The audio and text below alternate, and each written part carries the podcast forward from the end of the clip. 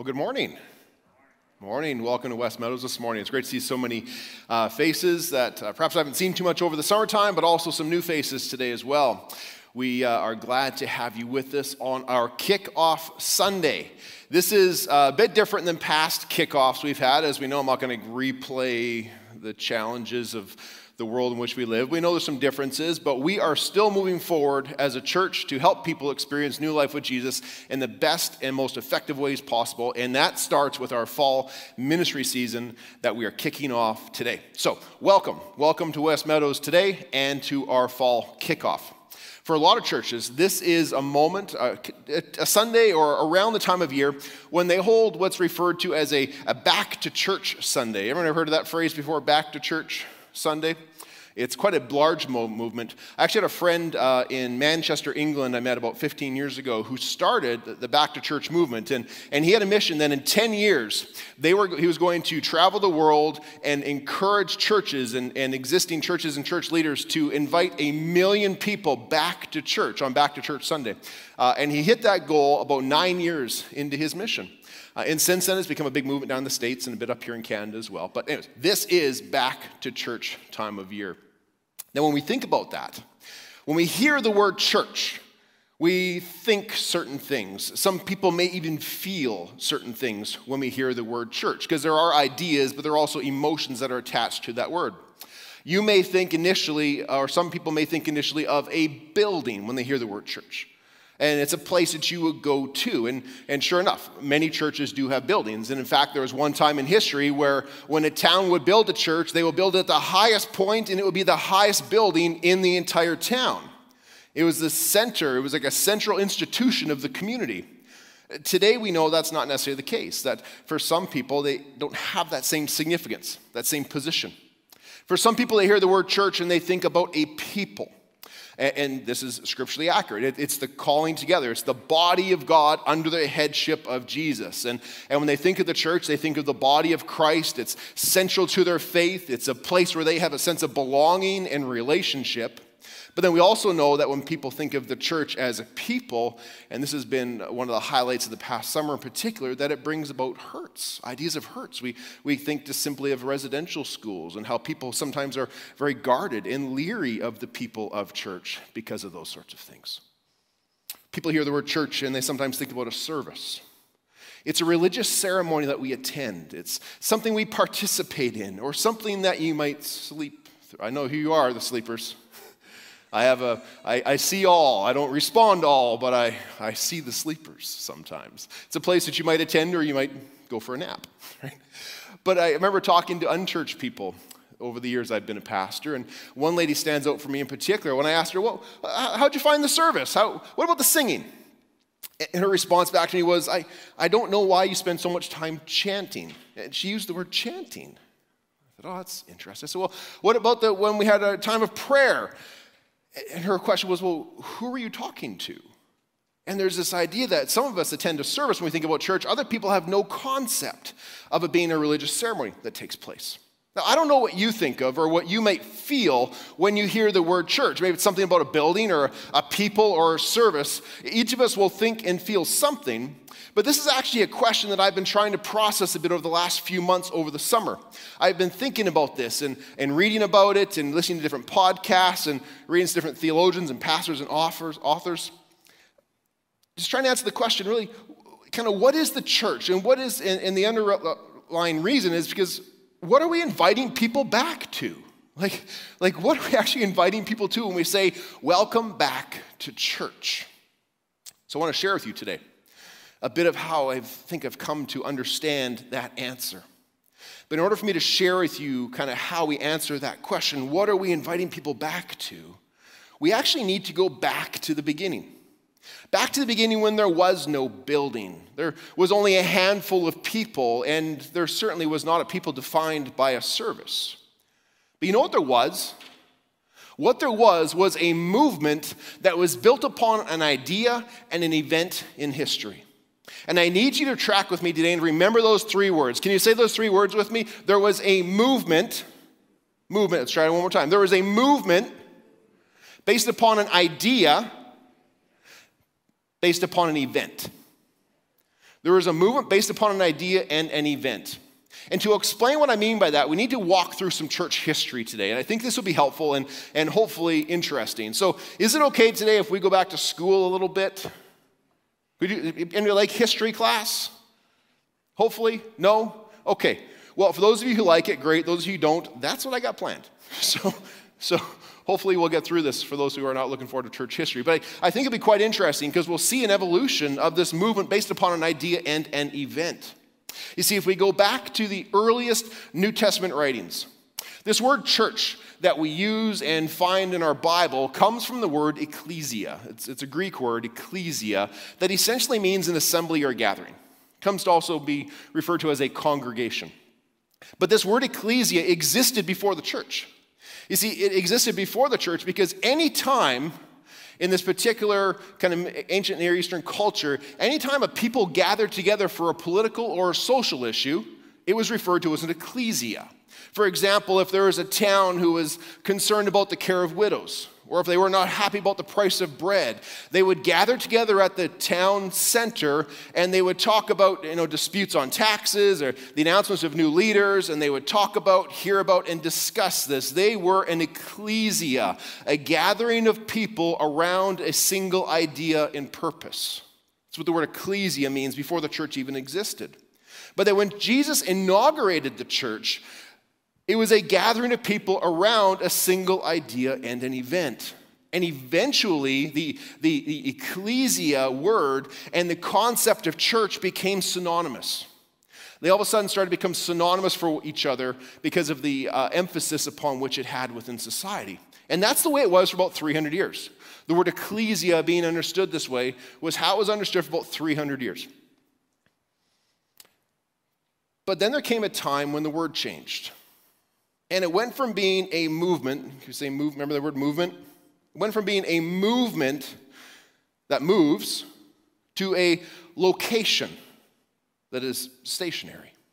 It went from being an idea that invites people, that, that calls people together, to being a, a, a location with a hierarchy that was centralized and controlled. It went from being a gathering about a simple event with a mission that was good news for all people to being about a really awful time in history, actually, that was bad news for a lot of people. You see, what happened was Christianity spread throughout the Roman Empire and eventually in 300 AD came to Germany through the influence of the Roman Empire. And the word changed. It was no longer referred to as ecclesia was referred to as the assembly. And they came with this German word, which I'm going to butcher the pronunciation of. I apologize to any of our German speaking people. But Kirch, which refers to, it's a word that means the Lord's house. And there's an English transliteration from this, is where we get the word church from. An English transliteration of this word. Now, I'm a Taylor Seminary graduate. Any other NAB Taylor people here? I know we've got a bunch. Yep, there's good. Yep. And what do they teach us? We got our German roots, and so when you go to Taylor, you're taught that all good theologians are German, right? And you only study the German. No, we study more than the German ones. But you're told that all good theologians are German. I got to tell you, in this case, that may not be the truth. You see, the use of this word and the talk about the Lord's house was start to be a throwback to the Old Testament idea of a building about the church being located in a building. And it may not have been intentional. This may not have been what they wanted to have happen, but what ended up happening when that took place is this idea that whoever controls the building controls the church. Whoever controls the church controls the scripture. Whoever controls the scripture controls the people. And in that time and age, whoever controls the people controls the government. A simple word change, massive implications. And we won't go through all of church history, but we know that this led to a terrible time in church history. An absolutely difficult time, in part because of the misunderstanding of the word church. And over the centuries, as this took hold, it led to a steady rise in abuses and corruption and events such as the Crusades. To this very day, there are some people who will still have nothing to do with a back to church Sunday because of these issues. Because it leads to a lack of trust And some people would even say the church historically has been an agent of evil, which is, which is hard to hear, but that's how some people view it. For example, I remember I've run Alpha for probably 12 years now. I remember early on, there was one lady that was very, very curious about Jesus, just had so many questions and wanted to know more about Jesus. So we invited her to Alpha, and she wanted to come, but she would not step foot in a church. I want to know about Jesus. I want to have my questions answered. I want to experience this love and this forgiveness I hear about, but I will not step foot in a church. So we held Alpha in her home. I remember about 10 years ago, I did a sermon series on the armor of God, and the graphics that we used had a, had a warrior in a suit of armor. And I received emails and phone calls from people in the church who were furious that it had some allusion to the Crusades, which it, it, it, it didn't. It wasn't intended to, but that was, uh, that was a nerve that it hit for them. This, this may not be things that strike a nerve with you, but it's stuff that's out there. It's stuff that happens in the unchurched, but also in the people within the church. And it's, and it's not was intended. It's a far cry from the ecclesia, which was a gathering of people around a simple idea and event. Well, eventually around 1500, the Reformation took place, which was a religious and political challenge to the church system that existed. A, religious, a religious and political challenge to the errors, the abuses, the discrepancies that were happening within the church. And amongst this time, one of the leaders of the Reformation was an English literary scholar by the name of William Tyndale. There he is. You've heard of, you've heard of Tyndale before, probably? Yeah. There he is. He's a handsome fellow. Say hello, William. There he is. Now, he was one of the leaders of this time. And in his day, only a few people were able to actually have and read a Bible. Not because they were illiterate, there definitely was a high illiterate rate than there is today, but that wasn't the reason. The reason was the Bible primarily was written in Latin. And only the priest was able to read Latin. And so people would go to church to hear the priest read and interpret the Bible for them. That sometimes, if you go to an old cathedral or an old church, you'll see things like, like beautiful stained glass windows and, and painted ceilings and walls.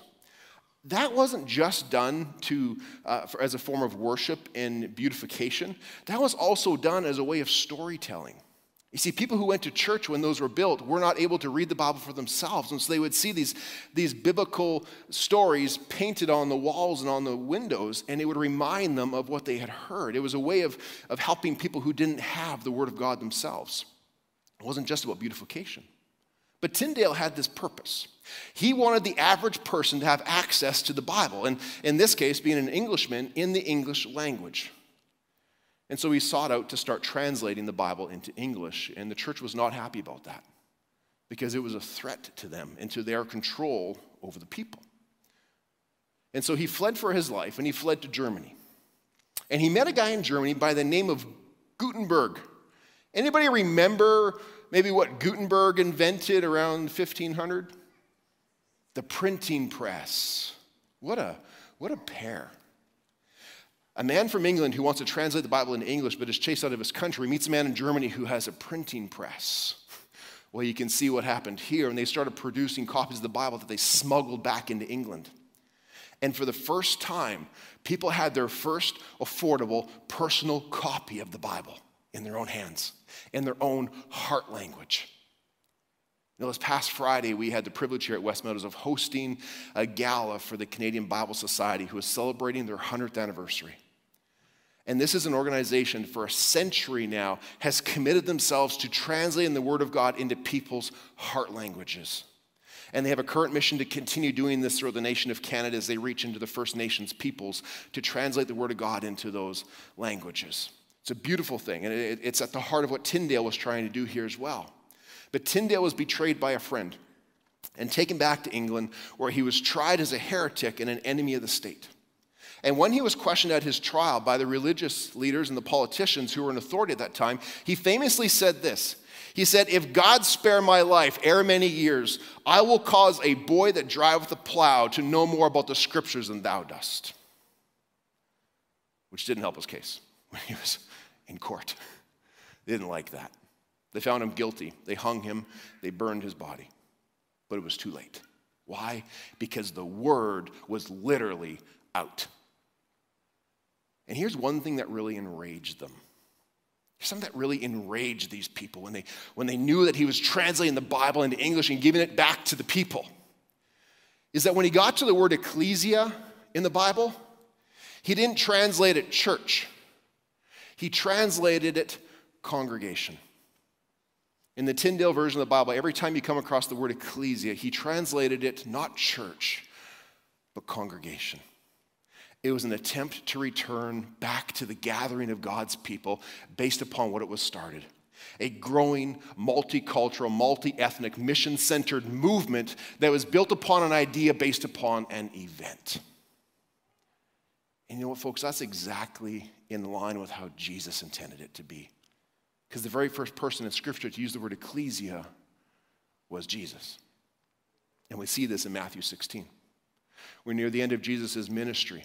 He calls his disciples together. And he asked them this. He started the conversation by saying to them, Who do people say that I am? Like, what's, what's the word on the street about Jesus? What are people saying about me?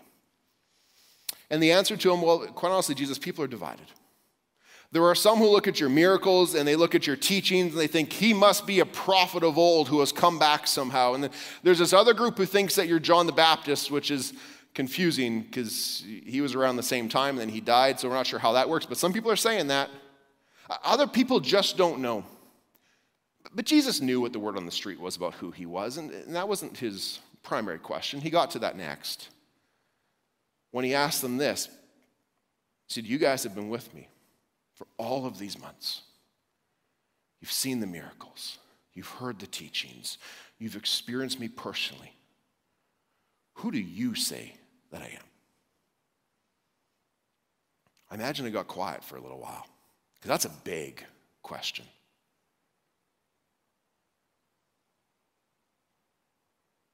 We just got to let that question hang for a second. Because Jesus asked his disciples that. As I sat around talking about it that night. But isn't that the same question that everybody has to eventually answer? Who do you say I am? Was the question he asked his followers.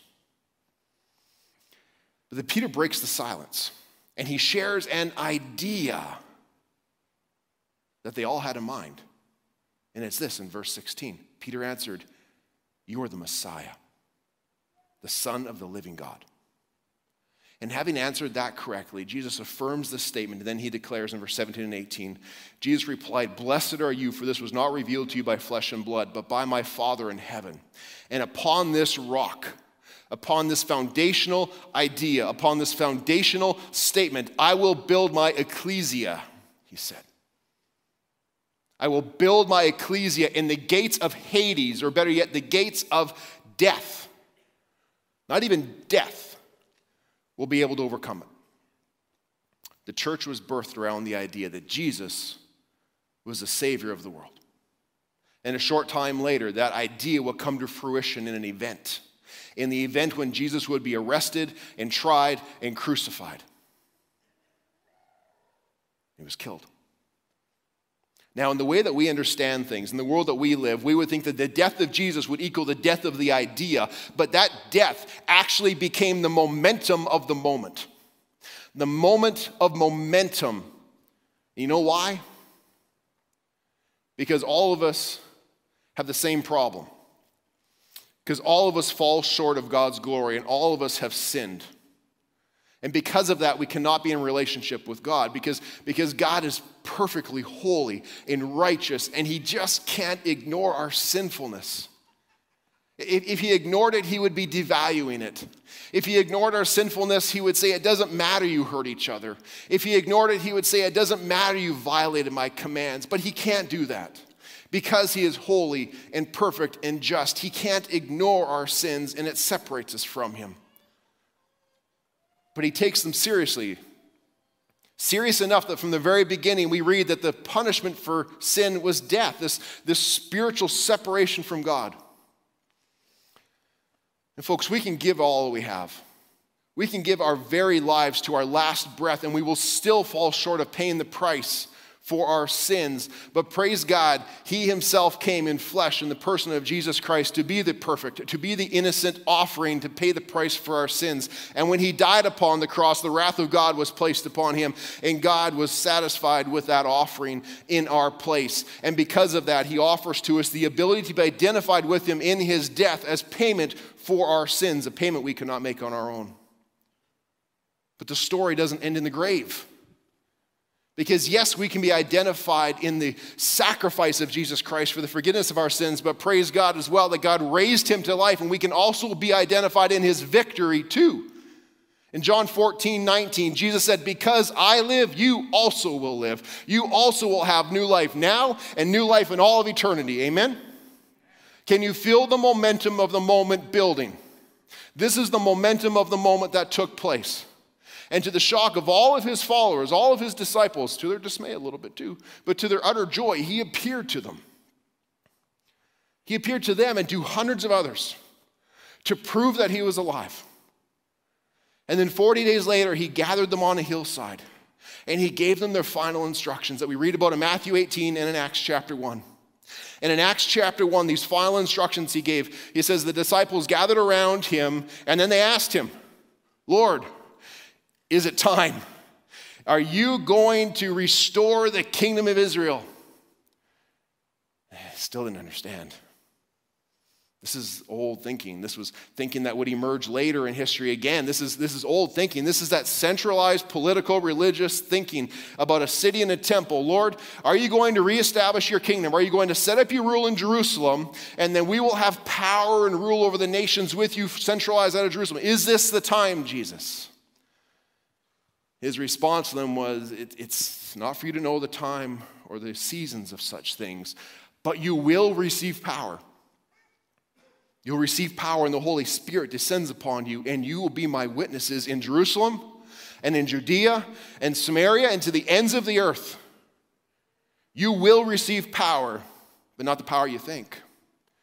You're going to receive the power of the Holy Spirit, which I promise to you. It's going to empower you to be my witnesses. What do witnesses do? Witnesses are people who truthfully testify to something that they have experienced. Witnesses are people who accurately represent an event that took place and they would have the power of the Holy Spirit upon them that they could go forth and be witnesses of Jesus Christ. The Holy Spirit will empower you, uh, John 15 and 16. He will empower you to recall all that I have taught you and all that you've experienced with me. You'll be my witnesses of these things. It will empower you to live according to my commands and as representatives of me in the world so that people may know me through you. There's only a hundred of them or so gathered at this point, and they're thinking to themselves, okay, we can witness in Jerusalem, a 100 of us, we can handle that. Judea, well, gain a few more people, a little bit of time, we can cover Judea, Samaria. We don't like Samaria. I'm not sure we'll, go, we'll leave it on the list for now, Jesus, but I'm not, I'm not sure about Samaria. But the whole world, Jesus, do you know how big the whole world is? And he's thinking, you guys don't even know how big the whole world is at this point. But guys, movements move. This is a movement, and movements move. It moves from Jerusalem to Judea, to Samaria, to the ends of the earth. It is a growing, multicultural, multi ethnic, mission centered movement with a simple idea based upon an event. The idea in the event being this that Jesus Christ is the resurrected Savior of all people.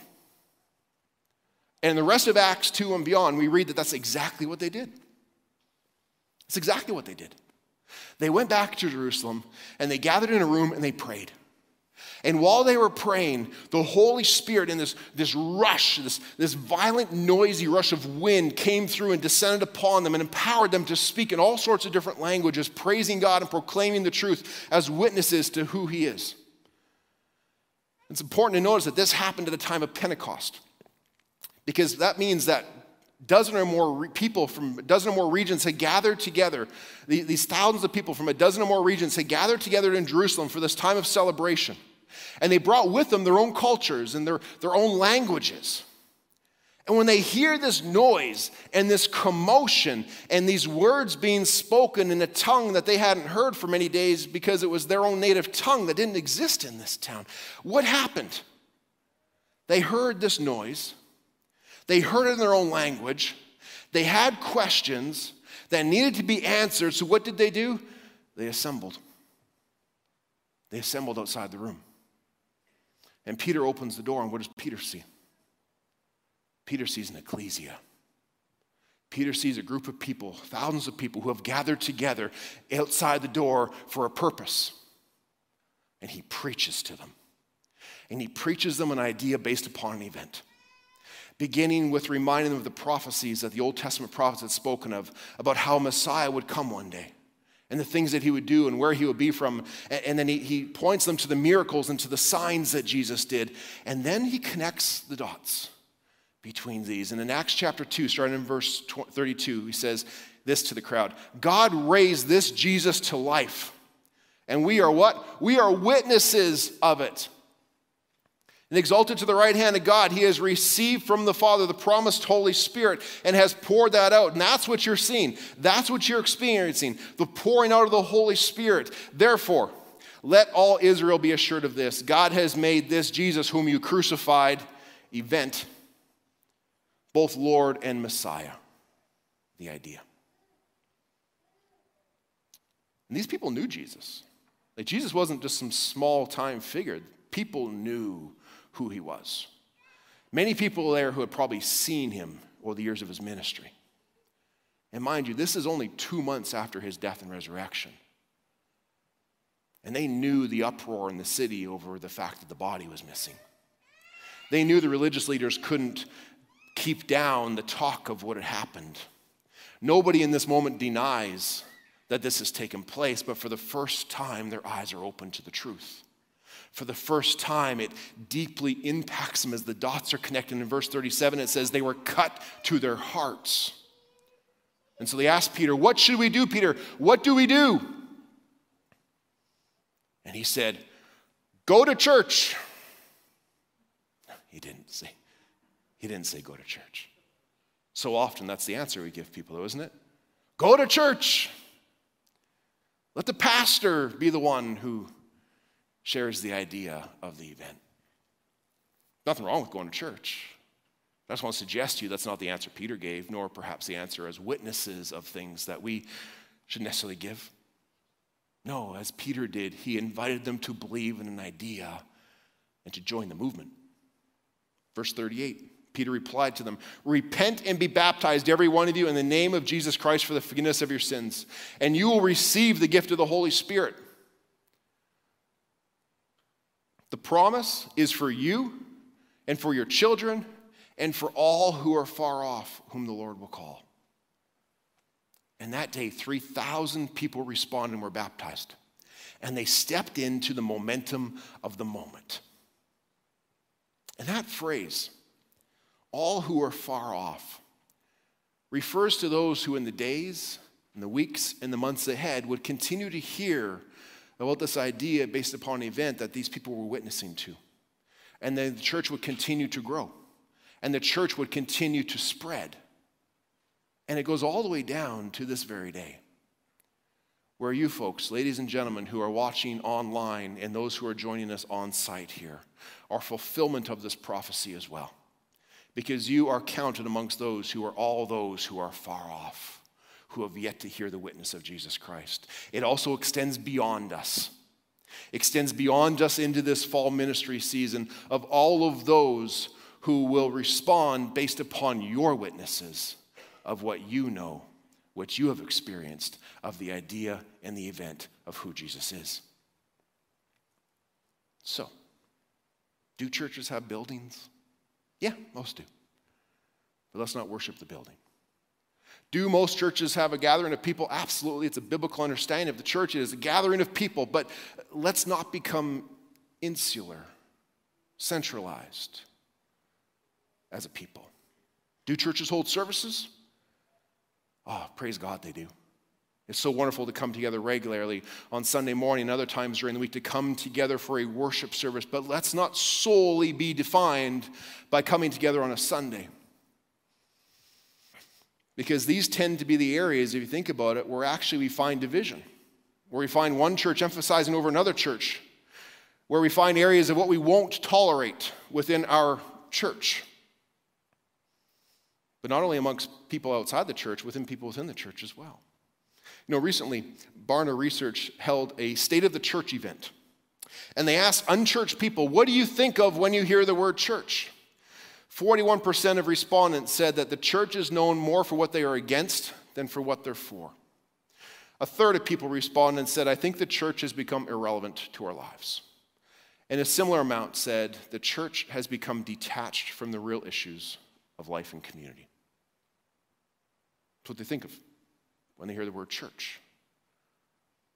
But above all, I want to suggest to you that there's one factor that binds all followers and all churches of all times and all places together. And it's this it's a movement based upon an idea and an event.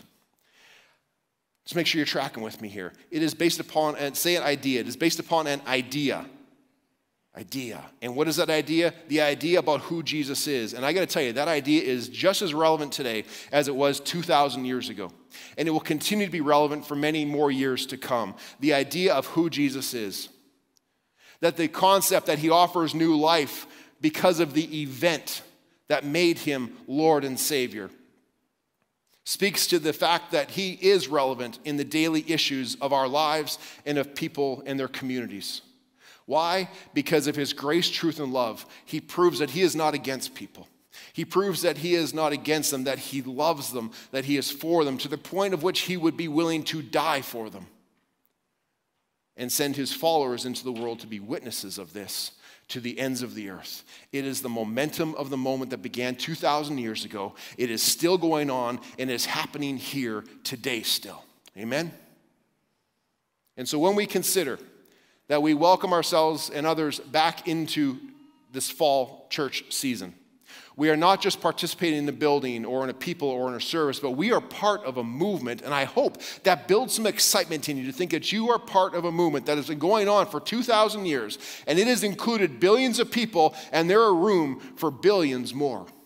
And Jesus promised that absolutely nothing, not even death, will be able to stop the momentum of that moment and that nothing could stop it. Nothing could stop people coming to know and to accept that He is the Messiah and finding new life in Him. And so, as we enter into this fall season, there are challenges in our lives. Absolutely. There are challenges that exist in our community and in our world. But I invite you this fall to join me in protecting our unity as a body. To not allow the differences in opinions, to allow the differences in perceptions, to allow the things of this world to divide us from the unity that we are called to as a body. I invite you to join me this fall in continuing to grow and to know more about Jesus Christ. To do so by getting involved in a Bible study, by joining a teaching group, by joining a life group. Now, many of these are going to be online. We've made the decision as church leaders for the safety and for the unity of the body to move most of these ministries to online. But here's the good news about half of you are online still, so that's not unusual to you. The rest of you do not allow the momentum to stop simply because we have things online. Press into that, keep going with the momentum, and join a group that is online. I invite you to join me in finding your space and your place. We haven't talked about this for a little while, but what a blessing it is to have a space in your calendar, a space, a physical space in your life. Maybe it's a chair in a bedroom, a chair in your office, a, a, the, the seat of your car as you drive to work. That space that is carved out where you spend time finding your place in God's story through reading His Word and through prayer. Find your space and your place in personal devotion in prayer time. I invite you to that as well. And if you are not a follower of Jesus currently, I invite you to hear the good news. The good news is this that Jesus loves you, that he died for you to pay the price for your sins so that he could welcome you into the family of God, to bring you into the ecclesia. If you need more about that, join Alpha. Ask your questions hearing more about who Jesus is and the difference he makes in your life. If you need to know more about that, talk to myself or Pastor Andrew. Come and take that step of faith to repent and believe and be baptized in the name of Jesus. Welcome to the ecclesia of our fall ministry season. Welcome to the continued movement that has momentum based upon that moment. Would you pray with me? Heavenly Father, as we start this time, as we come into the season of so many new opportunities for us to grow in our knowledge of you, I pray, God, that you would lead each person to what is needed in their lives. Lord, if it is simply right now a prayer of confession that they have wandered or become a little, a little removed from growing themselves in their faith over the past summer, over the past year, God, I pray that the Spirit that is among us and within us right now would just convict us of that, and that we would say, Yes, I need to be part of the movement that is moving forward in my own life. Lord, if there are people in our lives that we have failed to share your love and truth with, God, I pray that we would be faithful witnesses to them witnesses of your grace, truth, and love. And that we would invite them, yes, maybe to come to church, but not just to church, but to come to understand and to embrace the idea based upon the event that Jesus Christ is the risen Savior of the world. Lord, thank you for that. Thank you for loving us so much to pay such a price that we could come to be in fellowship with you. I pray that we would never get old of hearing that. It would never get stale, and that we would continue to grow and understand what that looks like in our lives and the lives of those around us. We pray this in Jesus' name.